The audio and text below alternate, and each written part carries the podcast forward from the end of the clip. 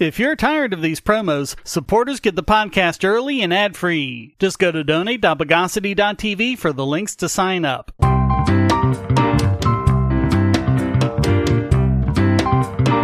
Welcome to the Bogosity Podcast for the week of February 19, 2023, the podcast that solved Fermat's next to last theorem.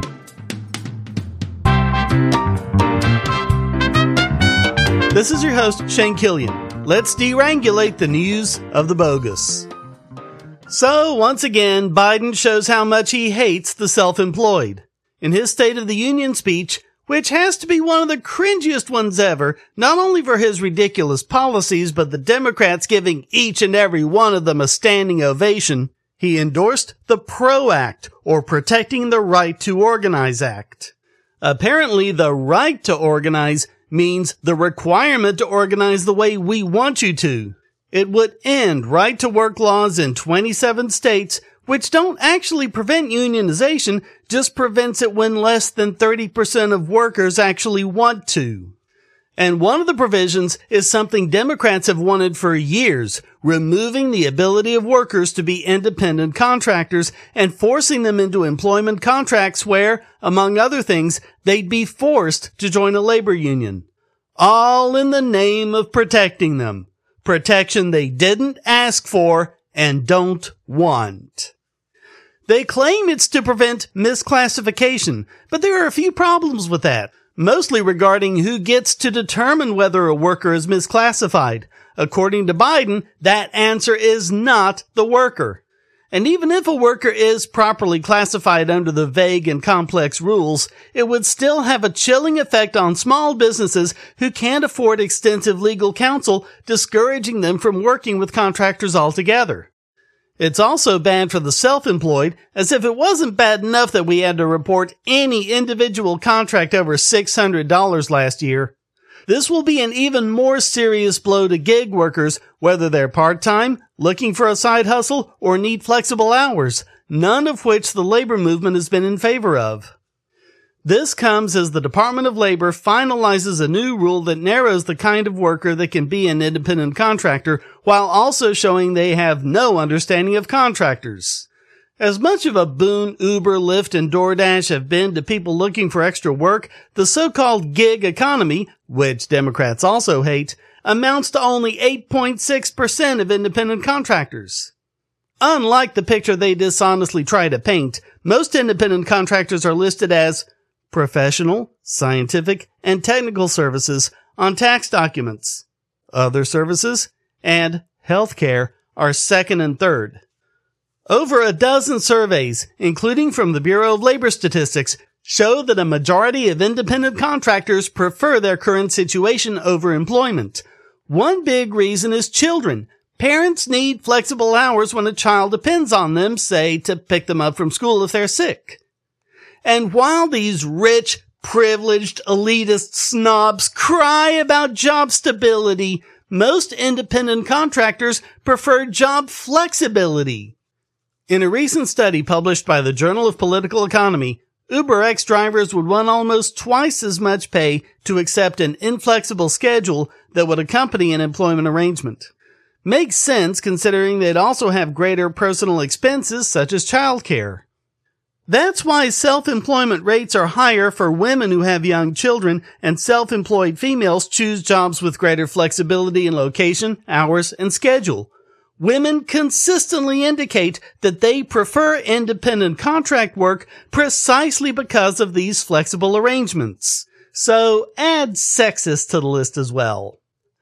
If you really want to help them, give them what they are asking for, like portable benefits that aren't tied to an employer. I gave one example of how to do just that a decade ago and how to fix healthcare without spending a dime.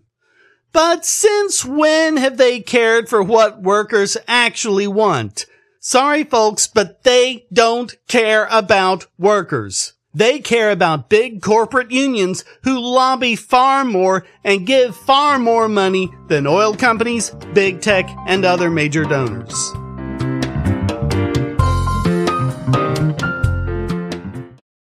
If you're looking for a way to support this channel, but you don't have any spare cash and you can't stand ads, you can do so by generating your own cryptocurrency. Use the links at the bottom of the description to follow the link to odysee.com to listen to the podcast and see all of my YouTube videos as well.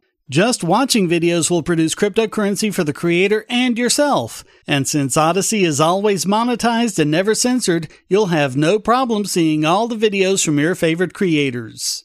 You can also use the library credits you created Odysee to tip creators and even purchase paid content. Earn library credits through various rewards, including daily view rewards and the number of shares and invites. And you can interact with creators in all sorts of ways, including like and dislike, comment, boost a post by supporting it, repost it, and share to other sites, all while earning crypto for the creator. Easily monetize yourself and your favorite creators using cryptocurrency without advertising. Use the link below to visit this channel on Odysee.com and see many of your other favorites there as well. So, generally, with this podcast, I tend to quote people because playing the audio from something like a copyrighted news program can get me in legal hot water, even if it's absolutely 100% fair use. Unless it's something like a public hearing, then I'll play the audio, like I did when the New Jersey Assembly had a hearing on new gun control policies and the Maricopa County hearing where politicians ignored and lied about the direct testimony of poll workers. Because no one would make a copyright complaint against something like that, right? Uh, yeah. Turns out they can.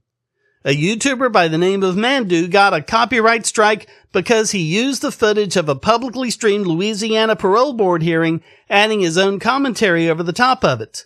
A hundred percent fair use of something that should never be copyrightable to begin with.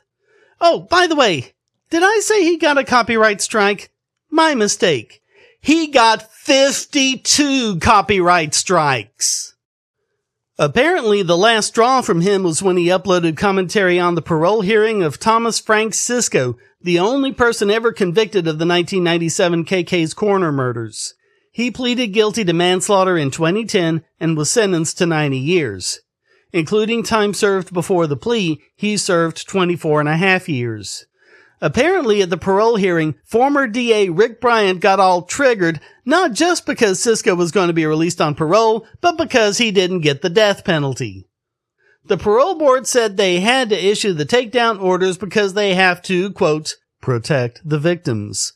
Which makes no sense whatsoever because it's all public information and they streamed out their images and identity to the entire internet. At any rate, Copyright is not about protecting identities or whatever. It's about protecting so-called intellectual property. There's none of that here. Not only that, but under Louisiana's open meeting law, members of the public have the right to record public meetings.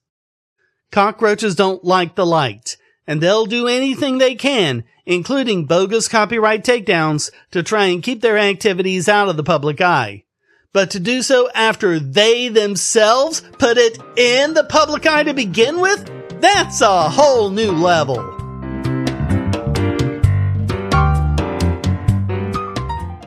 If you're on the Wi Fi in a coffee shop or hotel, anyone on that network can get your traffic. Do you really trust all of those strangers? For that matter, do you really trust your ISP? A VPN can protect you from prying eyes, disguise your location, and even foil government censors. It's essential in this day and age. So go to vpn.bogosity.tv and you'll be taken to BoxPN. Starting at just $2.99 a month, you can get unlimited high-speed connections to VPN servers all over the world, and they don't log connections, so your privacy is assured. Traveling abroad, just VPN home, and don't worry about what those other governments are doing. Back at home, stop your ISP from traffic shaping and messing with the quality internet access you're paying good money for. You can connect from multiple machines at once, including your smartphone or tablet, and it supports all the secure standards, including OpenVPN and SSTP.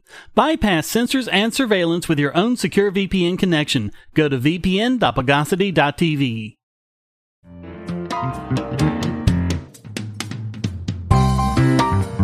And an update on other IP bogosity, in particular Yout.com's legal battle with the RIAA over its stream ripping service. The RIAA had used DMCA notices to take down Yout's Google search results, which negatively impacted revenues, so they sued, saying that they hadn't broken any laws and asked the court to declare that their service doesn't violate the anti-circumvention provision of the DMCA. As we covered, the district court completely forgot how burden of proof works and ruled that Yout hadn't shown that they didn't violate YouTube's protection measures and as such, it could be breaking the law so they appealed. In their appeal, they argue that there's no DRM for them to be circumventing. Quote, Neither YouTube nor the defendants employ any form of digital rights management or encryption, the inclusion of which would eliminate the ability of the Yout software to allow Yout's users to make copies of the works. Indeed, not only is there a lack of protection against such copying, the process can be accomplished by anyone with a web browser without the need for Yout services. As we covered, the lower court had disagreed with this because a user would have to manually increment a number to get the next piece, and that totes makes it encryption somehow. Quote, there is no evidence that YouTube intended this to be a technological measure designed to limit access or copying at all.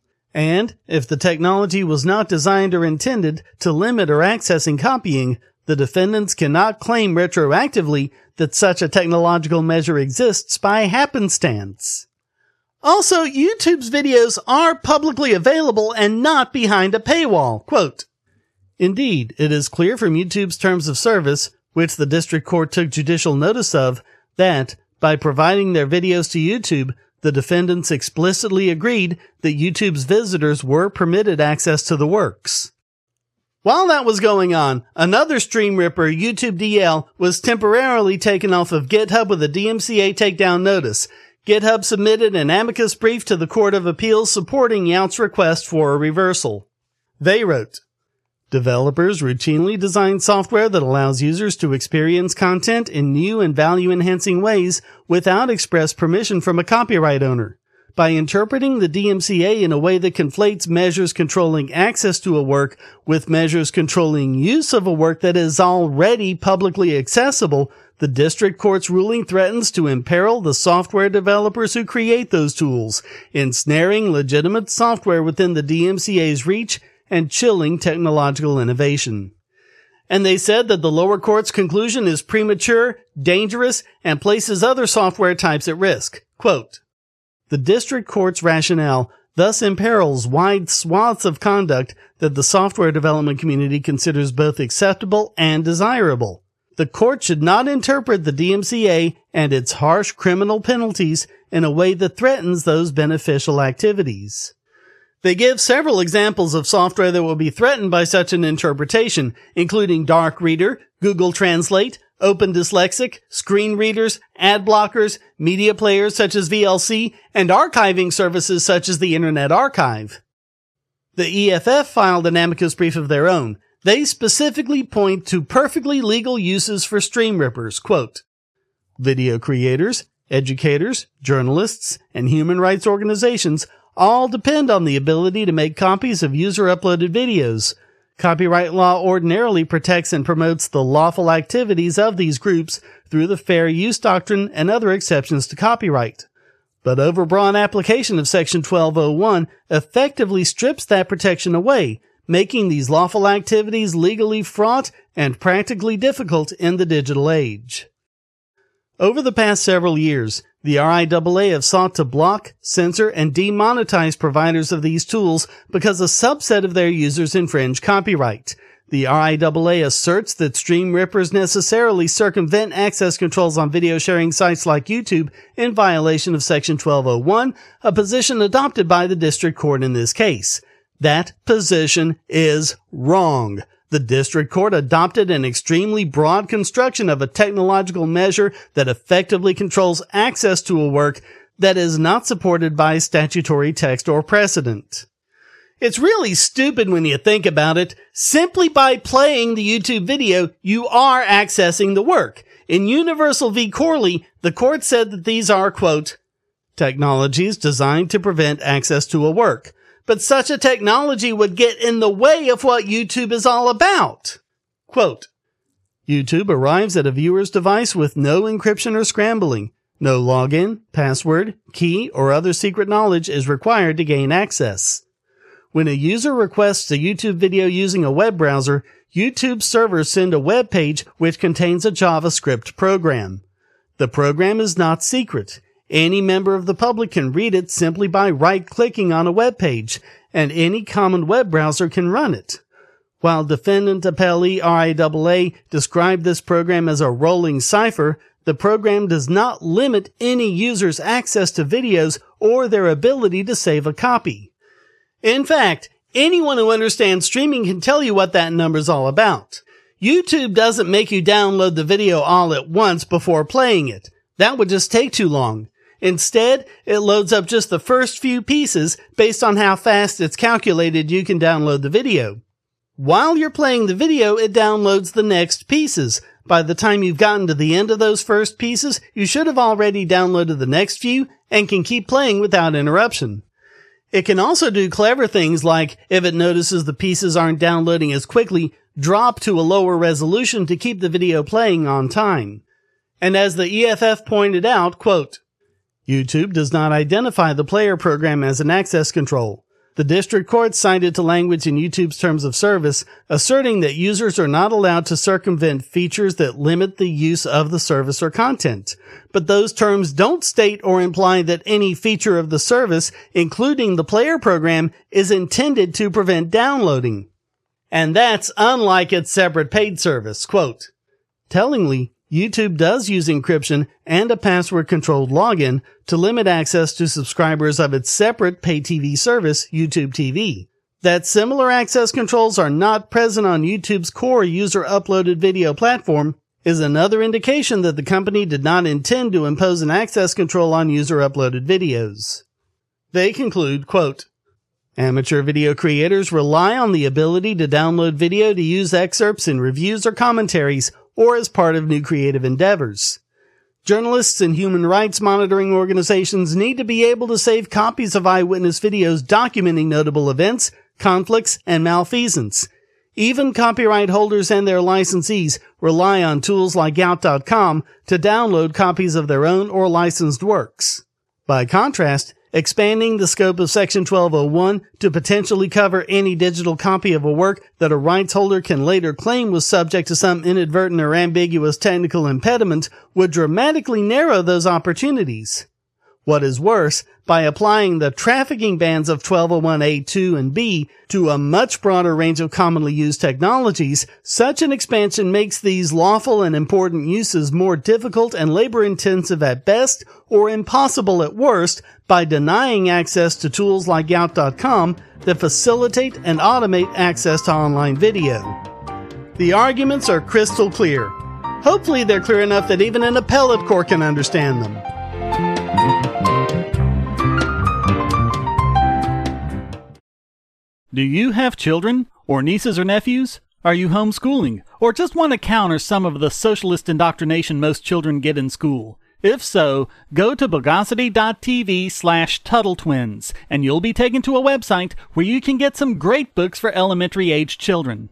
The Tuttle Twins books are books about liberty and free market economics that include children's versions of Bastiat's The Law, Leonard Read's I Pencil, and Hayek's The Road to Serfdom, as well as books about the Federal Reserve and how regulations protect business cronies. They'll learn about the harm caused by eminent domain, or regulations passed in the name of safety, and fundamental concepts of liberty. And as you can see from the sample pages on the website, they're all easy to read and nicely illustrated. They're just $9.99 a piece, or get a special discount as well as free bonuses when you purchase all five. You can even buy in bulk to donate to schools and local libraries. So get the Tuttle Twins books at bogosity.tv slash Tuttle Twins.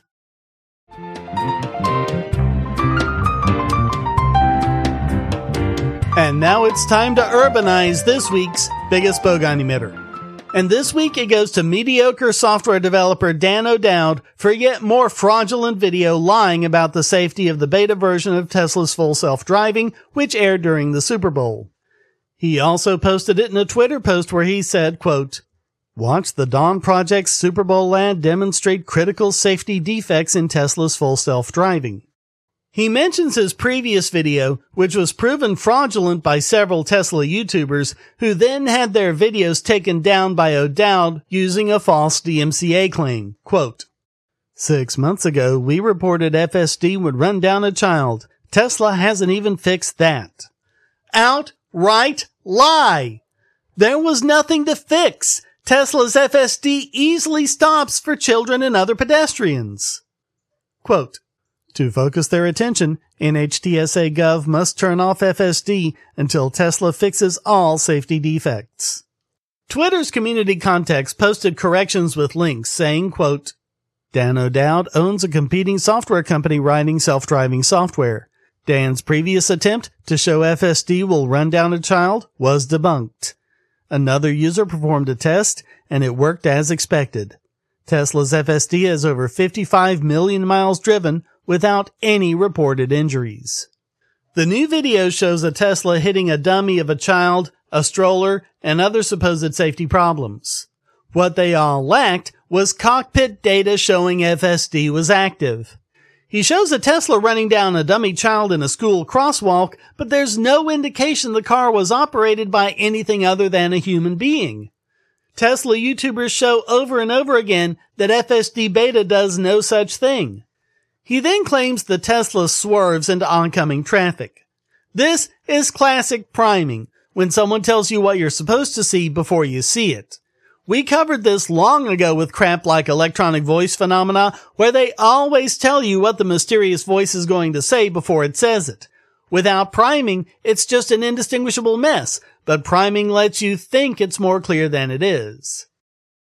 As per O'Dowd's normal, the video is 720p instead of the 4K you'd expect from any Super Bowl ad, but the interior footage is even lower res with tons of compression artifacts and none of the text even remotely readable.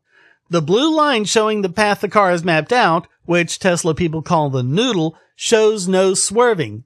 That's where FSD would go if it were active, but the driving icon at the top appears to be gray, not blue, indicating that FSD isn't active. The only driving function active is cruise control. Going around a curve to the right, the car approaches a BMW in the opposing lane, which then encroaches over the double yellow line as so many drivers annoyingly do. Brickbats to all of them. So the driver panics a bit and jerks the wheel. As it does so, the driving icon disappears, meaning that cruise control is deactivated. And even if I'm wrong and the driving icon is blue and the crappy resolution was just masking the color, that would mean that FSD was on but turned off as soon as he jerked the wheel. This is by design. The human driver can take over in an instant. Oh, and by the way, he cut off the bottom of the screen so we couldn't see any warning messages. The driver did the swerving and he swerved away from oncoming traffic. But with the priming and the fast editing, it's deliberately set up to mislead you into thinking otherwise. The stroller hit is also just an external shot with no cockpit data shown. Next, the Tesla passes a stopped school bus. There is a warning, but we don't see what it is. Again, the resolution is too crappy to read it, and the driving icon looks gray to me since it doesn't match the blue of the noodle. So FSD isn't even active. But either way, the driver is in control at all times. So they should have hit the brakes if the car didn't. So they just admitted to breaking the law. He then shows the car going through do not enter signs. The icon is gray, meaning you just have cruise control on, not full self-driving. Just like with the next clip where it drives on the wrong side of the road. FSD is not active. And like all the clips, at least the ones that weren't cut off at the bottom, a warning message appears in the lower left, exactly where it would appear if the user overrode what the car was going to do. The message is way too low resolution to read, but the message appears to have the yellow triangle of the warning that tells you you're moving out of your lane. O'Dowd claimed the message was supercharging unavailable. Hugo Souza pointed out that you see that message when someone's messed around with the software. O'Dowd replied, You know nothing. You can't even read the message on the screen. Of course not, because you posted it at such a crappy resolution. Let's see the 4K video, Dan. Of the criticisms, he made the age old cry of the woo. Shell! Quote, Nearly all of the deniers below have a huge conflict of interest. They are Tesla shareholders, desperately trying to cover up grotesque safety defects in Tesla full self-driving just to line their own pockets. But as the community context said, quote, Tweet author presents unverified claims as factual. Tweet author does not and cannot possess knowledge regarding respondents' Tesla ownership. Dan O'Dowd is founder and CEO of Green Hills Software. Green Hills Software produces competing automotive projects. One of the main critics was Whole Mars Catalog, who replied, Dan O'Dowd is a pathological liar who is organizing a smear campaign against Tesla because he is the CEO of Green Hills Software and they are getting killed by Tesla. Our real world tests prove FSD beta does respond to children, helping to prevent crashes and save their lives. O'Dowd claims that his software, quote, never fails and can't be hacked. We know exactly what to make of those claims, don't we? Remember Steve Ballmer bombing up and down the stage, having missed his calling as a professional wrestler, screeching that Windows XP was the most secure operating system ever? Green Hills software is being used in the mind-blowingly expensive boondoggle, the F-35. Whole Mars Catalog showed a video from Doug Dunbar of the F-35 messing up a simple automatic landing, something routinely done in commercial jets, so there's no excuse. The pilot has to eject, and from the testimony of several users, ejecting that close to the ground is a disastrous situation. To them and many other critics, he copy-pasted the same reply, quote, You have no knowledge of our role in the F-35. If you did, I would sue your ass off for violating the NDA. Everything you are saying is pure fabrication. There have been no public failures of our software in the F-35. Funny thing, he didn't actually deny it. As for the Teslas, this does not match both the testimony of Tesla drivers and the direct evidence shown in videos by Tesla YouTubers. They do not swerve into oncoming lanes. They do not hit children. They're very cautious about pedestrians that even thinks might be getting into the road. And if anything, the complaints of Tesla owners is that it's too cautious and can make it difficult to get through college campuses and other high pedestrian areas. When, of course, full self-driving is actually active, which you can easily tell because the icon turns blue. In any of these cases, O'Dowd could release the full resolution footage and the footage from all of the Tesla cams and the computer data as well. Once again, he steadfastly refuses to do so. I guess he has to do something though, because a few more failures from his software that never fails and can't be hacked could mean his company's in trouble. Unlike Tesla, despite this video playing during the Super Bowl and getting millions of views on social media, Tesla stocks didn't even seem to notice. As of this podcast prep, Tesla stock is well over 200 after beginning at 189.87 at Monday morning's opening. Kinda makes you wonder what we could find out about O'Dowd if he couldn't hide behind an NDA and threaten his employees for breaking it. So all that makes Dan O'Dowd this week's biggest bogon emitter.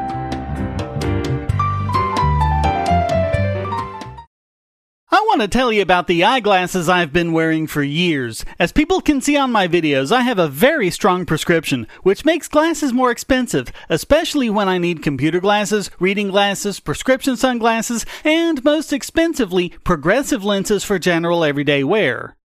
To save money while still getting quality glasses, I get them from Firmoo. In fact, I just got a pair of progressives with high index aspherical lenses and a nice pair of frames my wife loves for just over a hundred dollars. It would have been five hundred to get them through my eye doctor. Not only do they look good, the glasses are durable. I've worn many pairs for several years without problems. All orders come with a 30 day return policy, a 3 month warranty, and one on one customer service. Go to Firmoo, that's F-I-R-M-O-O dot Bogosity dot TV anytime you need quality glasses at a low price. Once again, that's Firmoo dot Bogosity dot TV.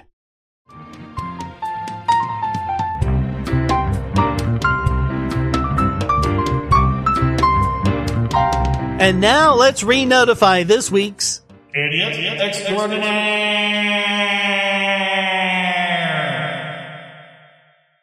Password managers are vital. And nowadays, pretty much any of them will work. Once LastPass blazed the way and showed the rest how it's done, they're all fairly equal in features and security. Although you might want to reconsider if your choice is KeePass, and I do not say that lightly. It isn't so much that there's a security issue, it's that they deny it's an issue and call it a feature. The vulnerability has been publicly verified and listed as CVE 2023-24055. In a default Windows installation, anyone who has write access to the settings file can obtain all of the clear text passwords in the user's KeePass vault. KeePass, like most Windows applications, keeps its configuration file in the user's app data folder. Unlike the program files directory, that is not protected by being inaccessible to anyone but administrators. So any user of that same system or any malware that ends up running on it doesn't even have to go through some other kind of vulnerability in the OS or some other way of breaking through global configuration settings. They just make one quick modification to the XML file and the entire vault is exported in plain text. What's interesting is that KeePass goes out of its way to prevent things like keyloggers from being used, even by users with sysadmin powers. But this method is incredibly easy, even for someone with no administrative access whatsoever. I mean, it's huge. But instead of saying, gee, sorry about that, we'll fix it, like an honest developer would, lead developer Dominik Reichl doubled down, levied insults, blamed the victim, and refused to fix the flaw wouldn't even so much as add a confirmation prompt before exporting the entire plain text vault. Quote, in both cases, having write access to the KeePass configuration file typically implies that an attacker can actually perform much more powerful attacks than modifying the configuration file. These attacks can only be prevented by keeping the environment secure, by using an antivirus software, a firewall, not opening unknown email attachments, etc. KeePass cannot magically run securely in an insecure environment. Oh, bull! There are tons of ways you could prevent this or at least mitigate it. And it doesn't imply that the attacker can perform much more powerful attacks. All it implies is that he can use the computer. KeePass could, on installation or upgrade, create an enforced configuration file which would stop these and other triggers from being added in by malicious actors. I mean, you could use this bogus reasoning to argue against at-rest encryption, because the whole point is to protect your files against other people who might be able to access them, because that's all that's required here. No hacking, no phishing, no privilege escalation, nothing but base level access. In something as important as this, security should be paramount. To be this dismissive and insulting in the face of a major vulnerability is beyond irresponsible. So all of that makes KeePass this week's Idiot Extraordinaire.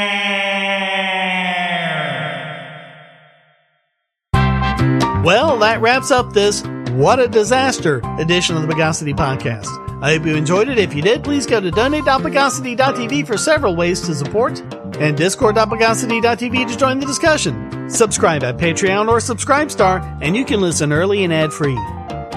Thank you for listening. Until next time, here's a quote from PJ O'Rourke There is only one basic human right the right to do as you damn well please.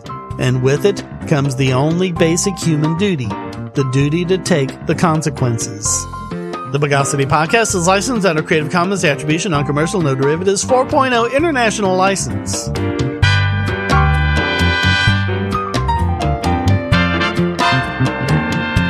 Bogosity.